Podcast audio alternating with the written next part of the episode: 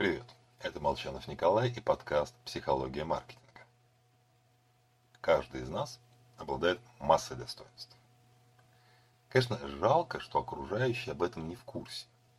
Вот надо, чтобы они узнали. Но как? Хвалить себя? Ну как-то глупо.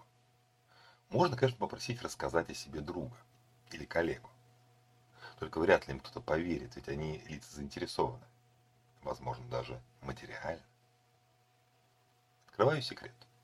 Поверят. Точнее, не придадут факту заинтересованности никакого значения. Потому что люди подвержены фундаментальной ошибке атрибуции. Упрощенно, мы объясняем поступки поведения других их личностными особенностями. А вот роль ситуативных факторов недооцениваем. В оценке себя наоборот. Так, если кто-то на всю улицу матерится в мобильный телефон, он несдержанный идиот. Если орем мы, то нас довели. Что обычно говорит секретарь? Стандартная фраза «Вам нужно отдел продаж, соединяю с Олегом».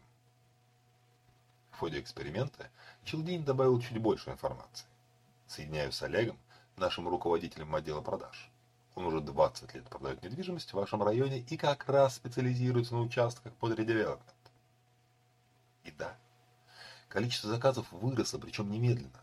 Люди чудесным образом закрывают глаза на факт, что рекомендации исходят от человека, который явно тесно связан с Олегом и получает выгоду от такого представления. В общем, часто об опыте сотрудников знают все, кроме клиентов. Внедрить подход «правильно представь коллегу» ничего не стоит, а результат потрясающий. Попробуйте. С вами был Николай Молчан.